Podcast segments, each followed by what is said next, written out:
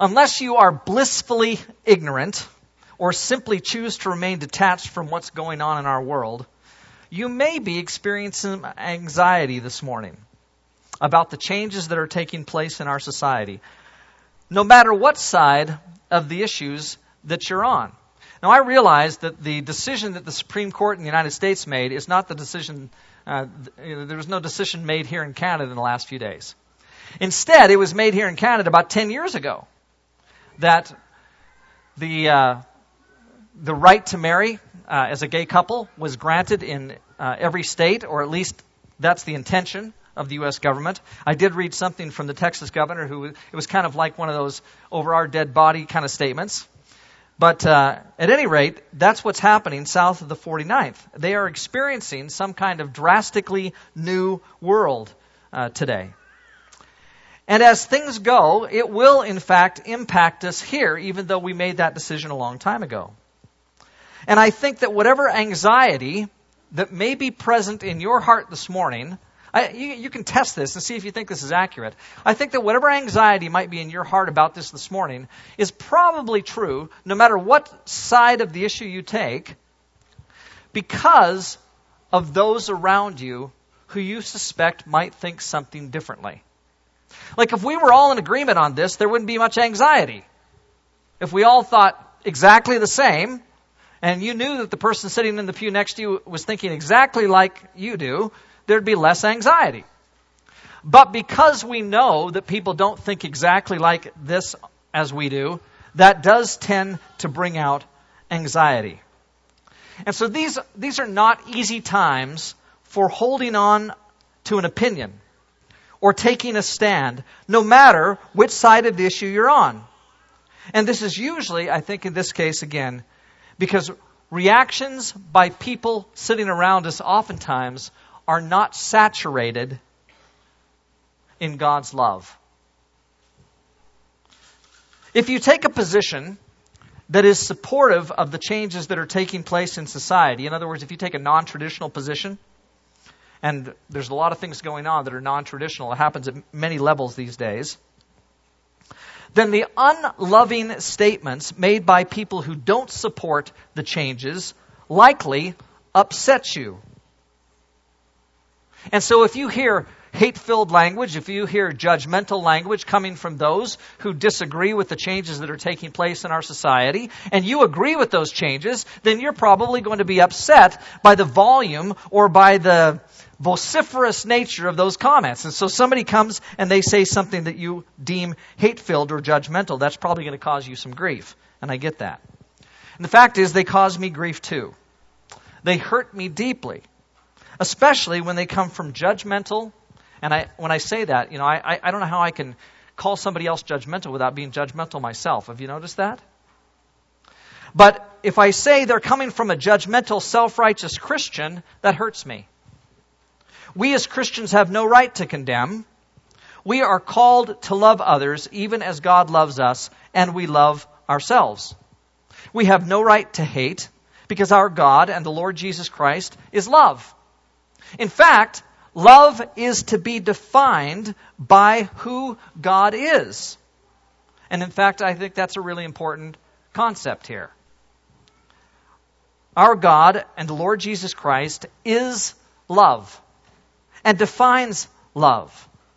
And as a Christian, I'm convinced that apart and separated from the God who created the universe, revealed to us specifically in Jesus Christ, there is no such thing as authentic love. God is the definition of love, and this is the God whom we Christians must love and we must serve if we're going to continue to call ourselves Christians. So wherever God stands, whatever He calls love, that's where I want to stand, and I want to be loving in the way that God is loving. Now, of course, there are many Christians who don't support the changes that are taking place in society, but who in no way could be described as hateful and who are not at any level judgmental and condemning. They simply believe that the traditional positions of the church honor God best. They are as loving and as accepting of others as could be, even while they disagree with the changes that are taking place in our world, because they think that God also disagrees with these changes. And I pray that these loving Christians who remain grounded in what they take to be God approved biblical positions will also remain absolutely committed to what they take to be the will of God on social issues and committed to loving everyone around them as they should. I think that that's the exact balance that we see in the Lord Jesus. Now, if you take a position that is not supportive of the changes that are taking place in society at so many levels, then the unloving statements made by people who do support the changes likely upset you. The hate filled, judgmental statements made and the attitudes held by those who support change no doubt cause you grief. They cause me grief too, especially when they come from judgmental, self righteous Christians. We as Christians have no right to condemn. We're called to love others even as God loves us and we love ourselves. We have no right to hate because our God and the Lord Jesus Christ is love and defines love. In fact, let me say it again. I think that this is the key principle that must constantly be kept in mind by us all.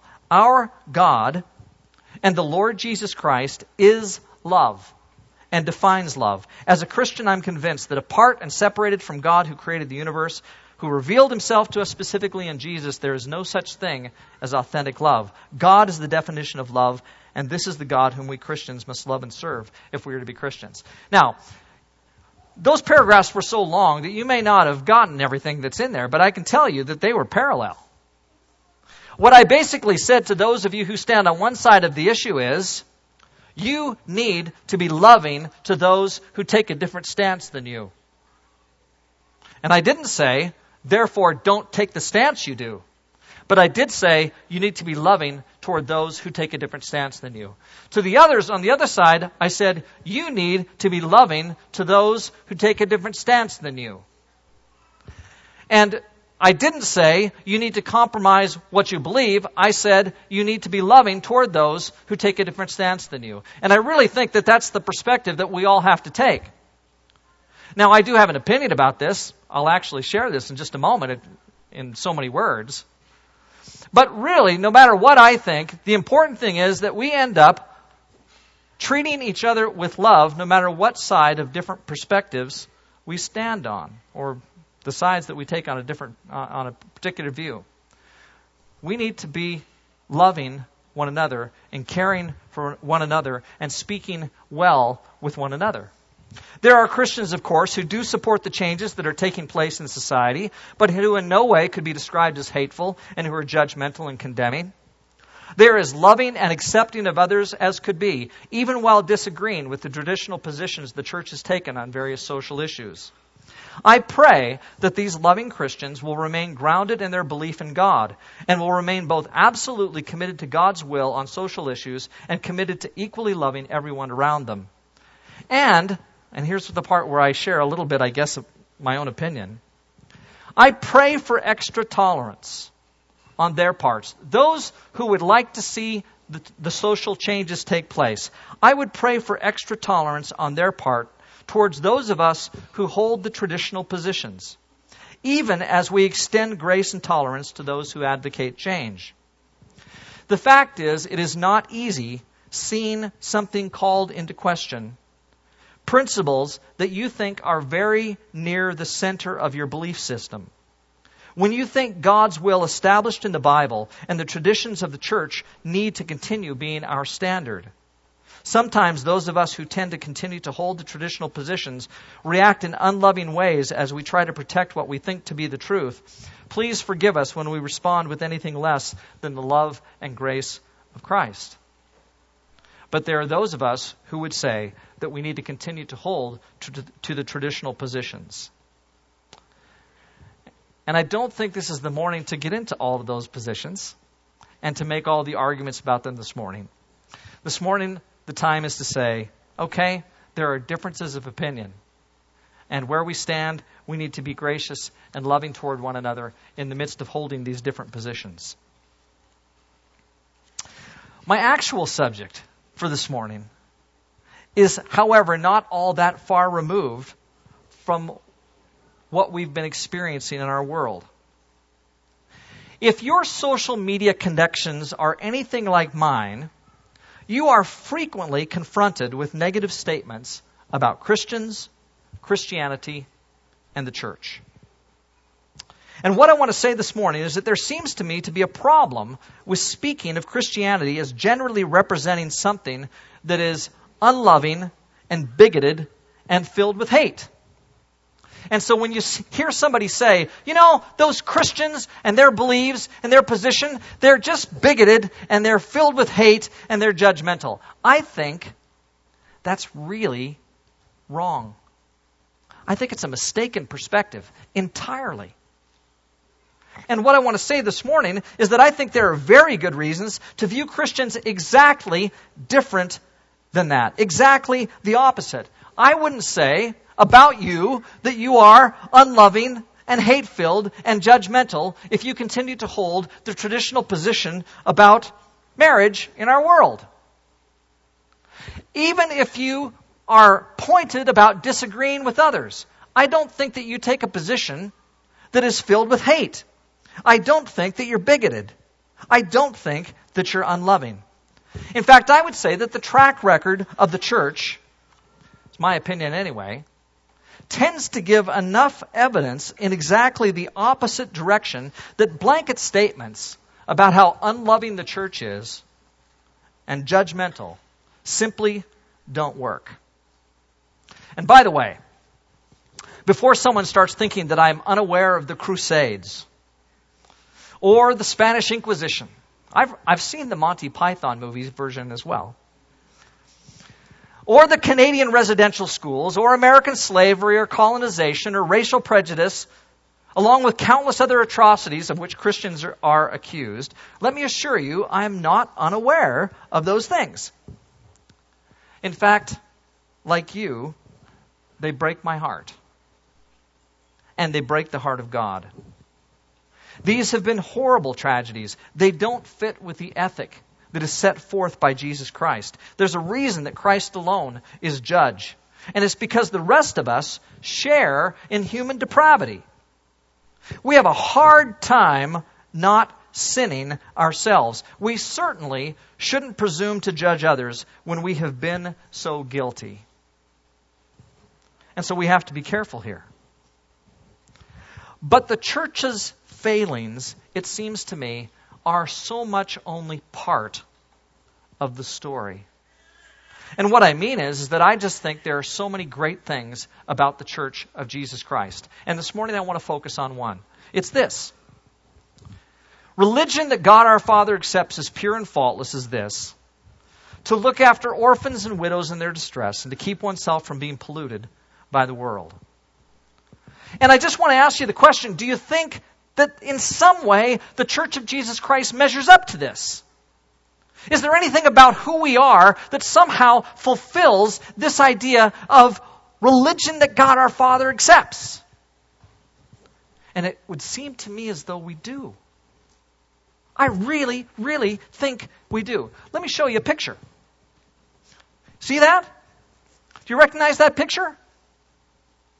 That's a picture of John Coughlin shaving Larry Luck's head. Is there anything more holy than that? This happened yesterday for those of you who weren't here. Larry and his daughter Kristen had decided that they were going to do something for the benefit of humankind. Like, seriously, why did they do this? Why did Larry go around here for months with all that long hair and ultimately a ponytail? Why did Kristen do exactly the same thing? And then why did the two of them allow their heads to be shaved yesterday? There's only one reason. And it's because they, they want to serve Christ. If I ask Larry right now, what's your commitment to the Children's Hospital really all about? Yeah, well, yeah, it's about the kids, and he's got a personal experience with all of that, and he wants to bless them. There's no doubt about that. But ultimately, it's, it's his commitment to Jesus Christ as Lord that is shaping his concern for others. And so when Larry makes the decision to grow his hair out and then get cut, have it all cut off, it's because he loves Jesus. And this is the same Larry Luck whose wife Joanne wholly gives herself to our benevolence ministry, taking hours every week to buy food, to bring the food down here, to sort it out, to put it on the shelves, to make sure that the hungry people who come by here get something to eat. Why does Joanne do that? It takes her hours every week. And there's only one reason. It's because she cares about those who are hungry in our world, because she loves Jesus. And here is so much of the point. Larry and Joanne are just two of the countless millions of people who are devoted to Jesus Christ, who give themselves in service on behalf of those who are less fortunate. They bring in something good to our world. And I think that generally this is what Christians do. I would say that the church generally brings good into our world. And somebody could say, well, wait, what about the bad? Well, I've already talked about the bad. You know, I, am responsible for the bad. You're responsible for the bad. We all know how human we are. We know that we make mistakes. We know that we bring, even as Christians, that we bring things into our world that are not necessarily positive. We sometimes talk like we shouldn't. We sometimes do things that we shouldn't. We get the fact that we add negative things to our world at times. We are human. That's what we do. We are an unruly, sinful lot that sometimes acts despicably. But here's also my opinion. Even from a human perspective, Jesus the Messiah is the most important, most admired, most followed human being who has ever lived. The social ethic that he taught and exampled is considered the most important, most revolutionary, most widely influential, loftiest social ethic ever conceived. The social community that he founded, the church, is the most significant, most influential, most powerful force for good that the world has ever known. And so, if the poor and the sick and the lonely and the heartbroken and the unattractive and the outcast and the hurting and the disadvantaged and the imprisoned and the persecuted and the oppressed and the self destructive, the addictive, the demonized, the evil, etc., if they all, any of them, have ever received anything that is good in our world, any word of encouragement, any opportunity to arise out of their pit into something positive, there is a very good chance that what they have received was done to them in the name of Jesus Christ. Because that's what Christians do. And there are millions of people who've had their lives changed because the church, in honoring Jesus, served others. And because they wanted to follow him and love others like he did. And it just seems to me like about these things, there is no debate. And again, am I speaking as somebody who's just ignorant about the things that Christians have sometimes done that are negative? No. I get all of that.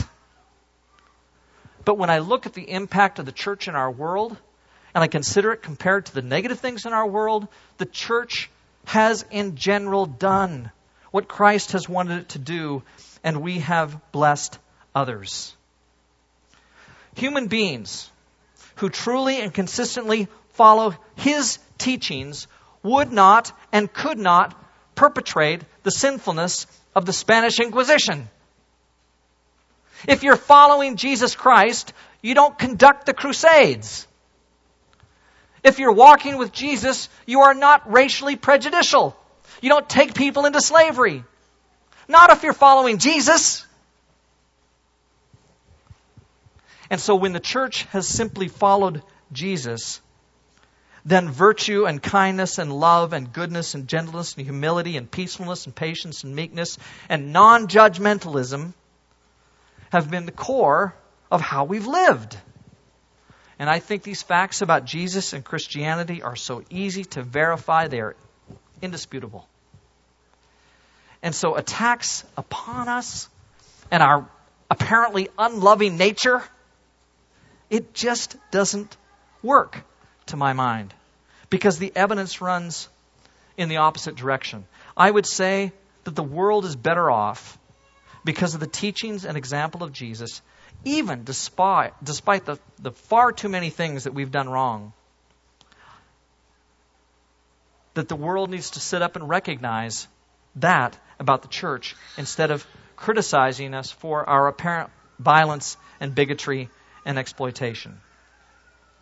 It's true that we've done those things, but I disagree that it's a legitimate interpretation of the teachings of the Bible that Jesus somehow teaches those things.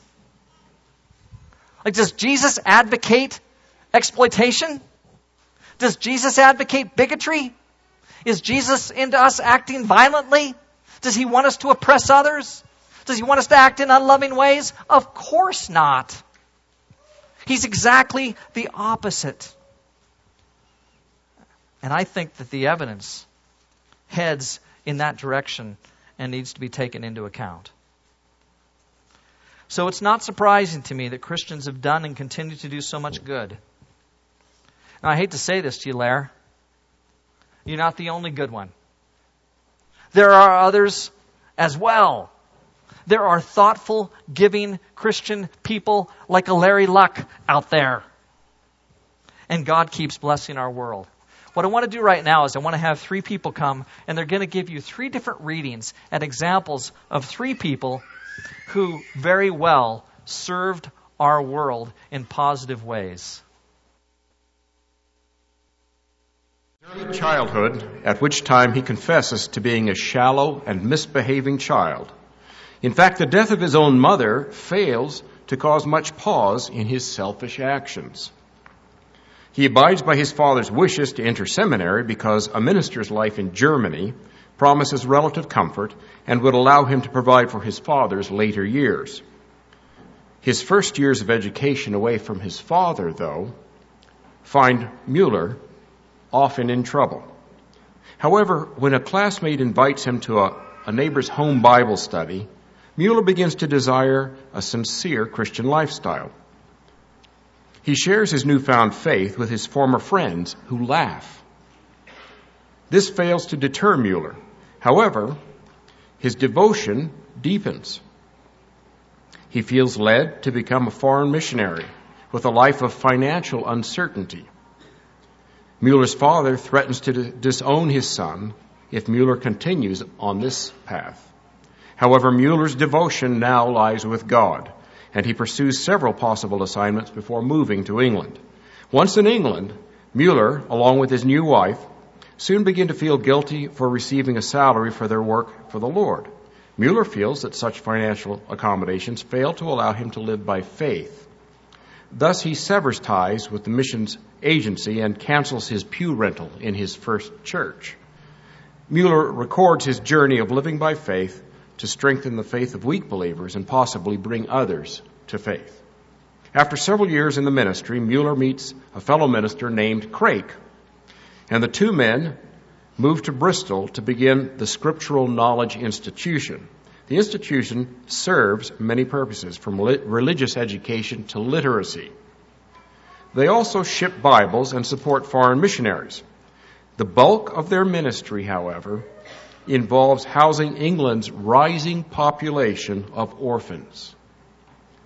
With such ministries, the orphans, without such ministries, the orphans frequently find themselves in immoral situations and overcrowded prisons.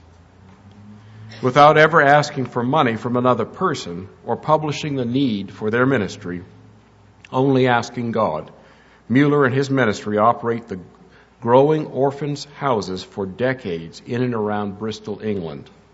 The orphan houses begin as one rented house for several dozen children. By the end of his record, Mueller has built three houses that serve the spiritual and physical needs of more than 1,000 orphan children.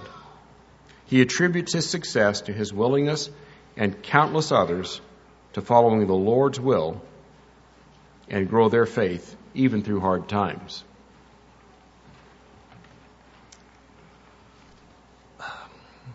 Sundar Singh was raised a member of the Sikh religion. Prior to his conversion, Sundar attended a primary school run by the American Presbyterian Mission, where the New Testament was read daily as a textbook. Sundar refused to read the Bible at the daily lessons. He was very confused in his youth. And in the midst of such confusion, and while only 14 years old, his mother died. And Sundar underwent a crisis of faith. His mother was a loving, saintly woman, and they were very close. In his anger, Sundar burned a copy of one of the Gospels in public. Within three days, Sundar Singh could bear his misery no longer. Late one night in December 1903, he rose from bed and prayed to God that he reveal himself to him if he really existed. Otherwise, he planned to throw himself in front of the train which passed by his house. For seven hours, Sundar Singh prayed, O God, if there is a God, reveal thyself to me tonight. The next train was due at five o'clock in the morning. The hours passed. Suddenly the room filled with a glow. A man appeared before him. Sundar Singh heard a voice say, How long will you defy me? I died for you. I have given my life for you. He saw the man's hands, pierced by nails. Amazed that his vision had taken the unexpected form of Jesus, Sundar was convinced in his heart that Jesus was the true Savior and that he was alive. Sundar fell on his knees before him and experienced an astonishing peacefulness, which he had never felt before. The vision disappeared, but peace and joy lingered within him. Despite his family's pleas, bribes, and threats, Sundar wanted to be baptized in the Christian faith. After his father spoke words of official rejection over him, Sundar became an outcast from his people. He cut off the hair he had worn long, like every Sikh man. Against great opposition, he was baptized on his birthday in 1905 in an English church in Simla. Conventional Indian churches were willing to grant him a pulpit, but their rules were foreign to his spirit. Indeed, he felt that a key reason the gospel was not accepted in India was because it came in a garb foreign to Indians. He decided to become a sadhu so that he could, dis- he could dedicate himself to the Lord Jesus. He was convinced that this was the best way to introduce the gospel to his people, since it was the only way which his people were accustomed to. As a sadhu, he wore a yellow robe, lived on the charity of others, abandoned all possession, and maintained celibacy. In this lifestyle, he was free to devote himself to the Lord. Dressed in his thin yellow robe, Sundar Singh took to the road and began a life of spreading the simple message of love and peace and rebirth through Jesus. He carried no money or other possessions, only a New Testament. Sundar journeyed much. He traveled all over India and Ceylon. Between 1918 and 1919, he visited Malaysia, Japan, and China. Between 1920 and 1922, he went to Western Europe, Australia, and Israel. He preached in many cities, such as Jerusalem, Lima, Berlin, Amsterdam, among some others. Despite his growing fame, Sundar retained a modest nature, desiring only to follow Jesus' example, to repay evil with kindness, and to win over his enemies by love.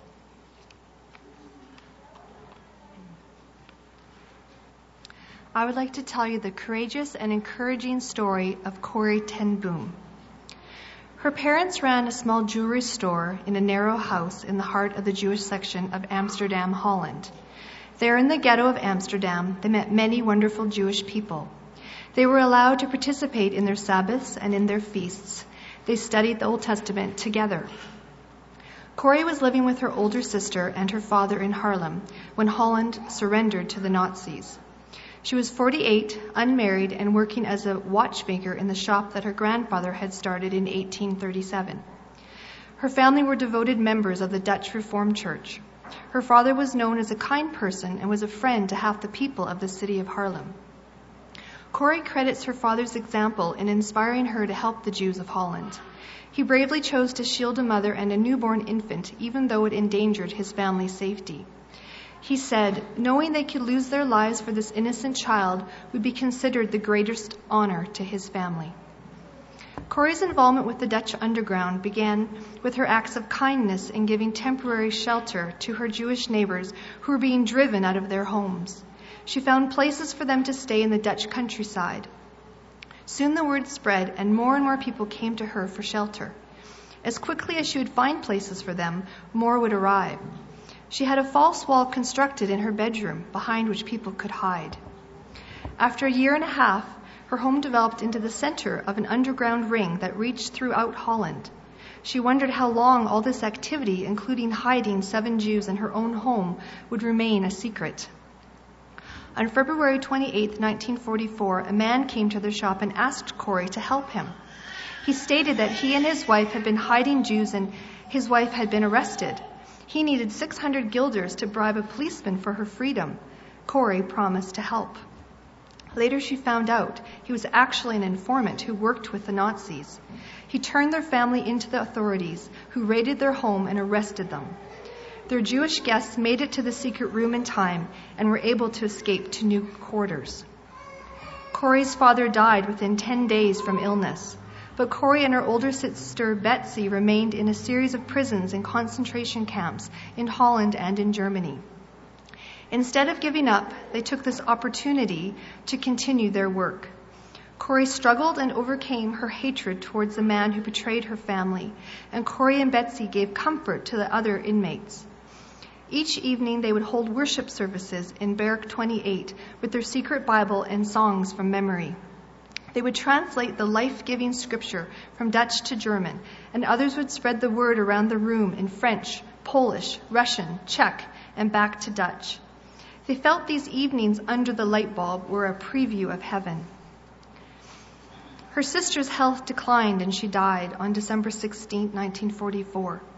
Some of her last words were to encourage Corrie to tell all that they had learned there, especially that there was no pit so deep that Jesus was not still deeper. Due to a clinical error, Corrie was released from Ravensbrück one week before all the women her age were killed. She made her way back to Haarlem and tried for a while to go back to her profession of watchmaking, but found she was no longer content doing that. She began traveling and telling the story of her family and what she and Betsy had learned in the concentration camp. Eventually, after the war was over, she was able to obtain a home for her former inmates, friends, and others to come and heal from their experiences, and she continued to travel the world to tell her story. On one occasion in a church in Munich, after she spoke, a man approached her. He said he was a guard in Ravensbrück.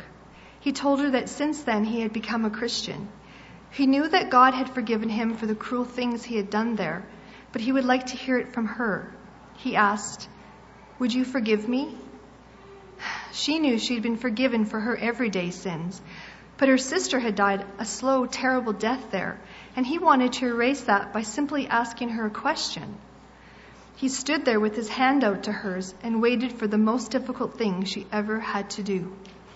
She prayed, Jesus, help me to forgive.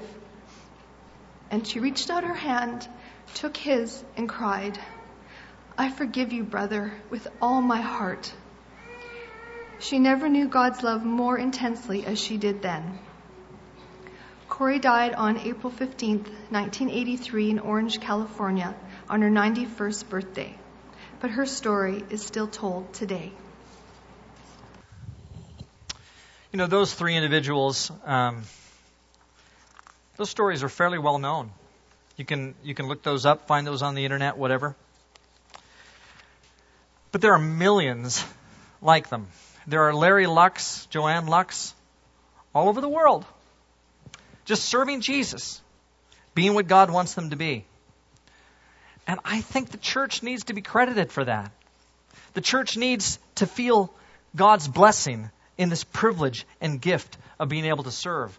You know, we, we won't mention this morning all of the hundreds, thousands of organizations that have been developed to bring good things into our world, all because of Jesus. We have, even here in Calgary, things like the Calgary Dream Center, or with our church, we, we work through Zambia Mission Fund Canada, or the people we send into the mission field who just do good things in the names of Jesus.